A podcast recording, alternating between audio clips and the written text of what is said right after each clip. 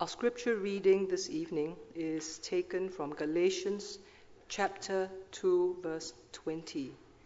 And uh, if you turn actually to the front cover of your service outline, you will find it printed uh, for you. It's a short passage. And so, um, could we maybe let's stand together in honor of the reading of God's word, and we will read this together Galatians chapter 2, verse 20. And Paul says, I am crucified with Christ. Nevertheless, I live. Yet not I, but Christ lives in me. Let's read this one more time. I am crucified with Christ. Nevertheless, I live. Yet not I, but Christ lives in me. Thank you. Please be seated.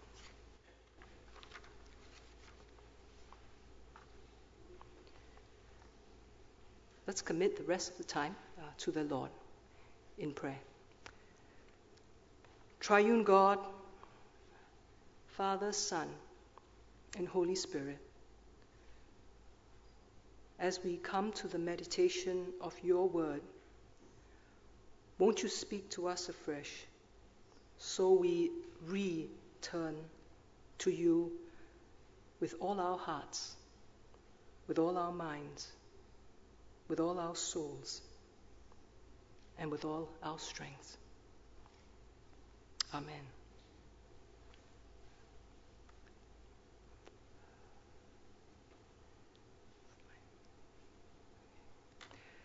I don't know about you, uh, but this year I must confess uh, that I don't really feel quite ready for Lent uh, with all of its demands and all of its disciplines. And I think if you've come here before, you know that Lent has a lot of demands and a lot of disciplines. Uh, it seems um, to have come quickly, I think, Lent this time round for me. And I barely cleaned up from Christmas, New Year, and Chinese New Year festivities. Yet on this Ash Wednesday, which marks the beginning of the Lenten season, I find I don't want to miss the possibility of having my life stripped down, maybe to its barest, through, for example, the discipline of abstinence. I don't want to miss, I think, the possibility for repentance and for change, personally. I don't want to miss the experience of resurrection in places that I know that I have been deadened in if I'm honest, I think there are areas in my life, and I don't know about you, but I think there are areas in my life that can be pretty dead uh, and pretty in need, I think, of change. Yet there is something about the season of Lent that causes me to feel strangely hopeful about the possibility of repentance and forgiveness in my own life. Or maybe you feel this way too uh, in your life hopeful, I think, also about the possibility of greater freedom in places where I'm in bondage, hopeful about the possibility of the Easter or the Paschal mystery of death, burial, and resurrection taking place in my life. As we enter into Lent in this way that has meaning, we can be hopeful that this will actually change us somewhere deep inside where it truly matters.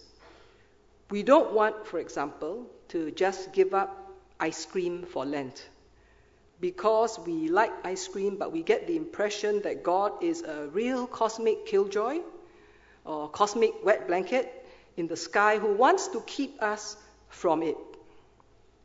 We want instead, or at least I want instead, to enter into Lenten disciplines that correspond to the places in my life that cry out for deeper levels of transformation. We want to face the reality of our sins and the deep within patterns of behavior that keep us from our calling to follow Christ. We want to face the spiritual reality, whether or not we see it, but there's that spiritual reality of the battle that Satan is, is waging for our very souls. To this end, Galatians chapter 2, verse 20 has become important, so important to me, because it gets to the heart of the most essential matters of the Christian life. As F.B. Meyer puts it, this is Paul's confession.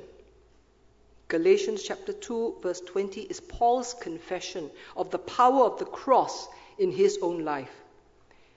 In this matchless statement that you read just a little while ago, Paul the Apostle encapsulates the gospel of the grace of God.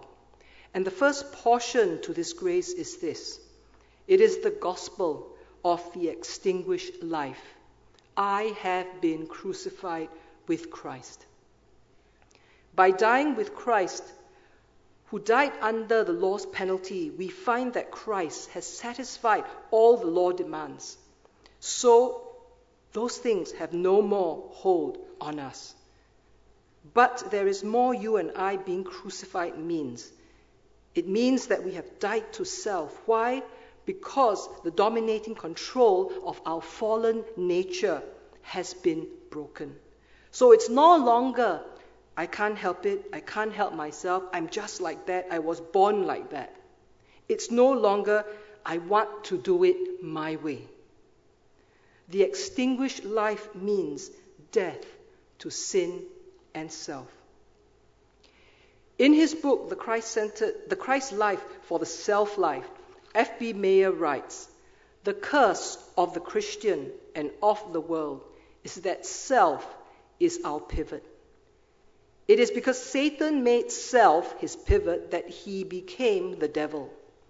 Take heaven from the center in God and try to center it in self, and you transform heaven into hell. The theology of the Bible is to do away with self and to make Christ all in all. If I want to save a man, I must first get rid or cast out the spirit of self and substitute instead the Lord Jesus Christ. But how? This letter to the Galatians is my battle axe. Martin Luther, who was uh, the reformer and who started the Reformation, he used Galatians as, a, as for justification. But I think it is actually also for sanctification. Sanctification is coming back to the place where just as if I haven't sinned. Okay, just as if I haven't sinned. How? By the cross. In Romans, we have the cross for justification, the putting away of sin. In Galatians, we have that for sanctification. The cross standing between me and my past, between me and the world, between me and myself. Indeed, in Galatians chapter 2, verse 20, we have the gospel of the extinguished life. But it is also, the second thing, the gospel of the exchanged life. Nevertheless, I live, yet not I, but Christ lives in me. No longer is our life lived in self devotion, but it is a life lived instead in union with Christ. As we embrace union with Christ crucified and risen, we are partakers of his divine nature. Christ lives in me means he is the wellspring within my life, within our lives, of how I, we live and move and have our being. Christ's life in us wells up and out of this union with Christ's life. The streams of living water flows in blessing to others. Some years back, Charles Price, the former senior pastor of the People's Church in Toronto, was visiting Singapore. He said these words It is impossible to live the Christian life. Let me, let me say that again. It is impossible to live the Christian life. I don't know, do you feel that way sometimes? It is impossible to live the Christian life. Because he says, he goes on to say, only Christ can live the Christian life. The Christian life can only be lived, therefore, if I allow Christ to live it in me and through me. It is the same for you.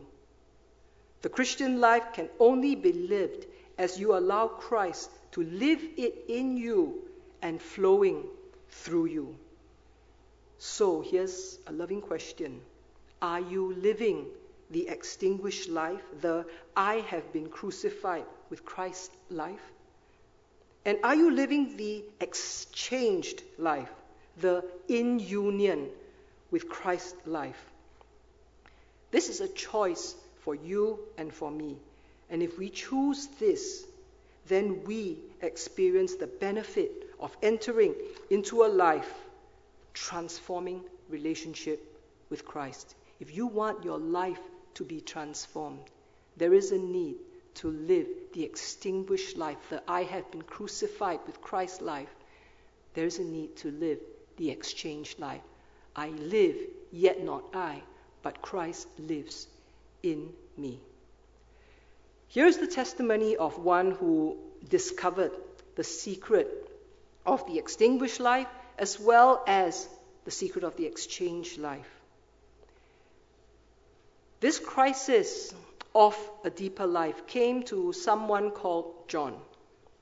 It's his real name, by the way, huh? John, who in his youth boasted a mouth so profane and vulgar that it shocked even wicked men.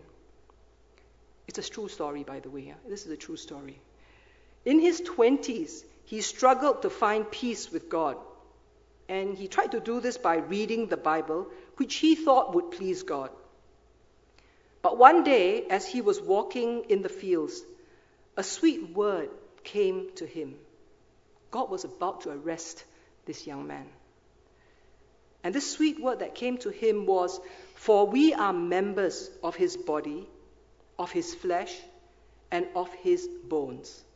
This was based actually on Ephesians chapter 5, verse 30.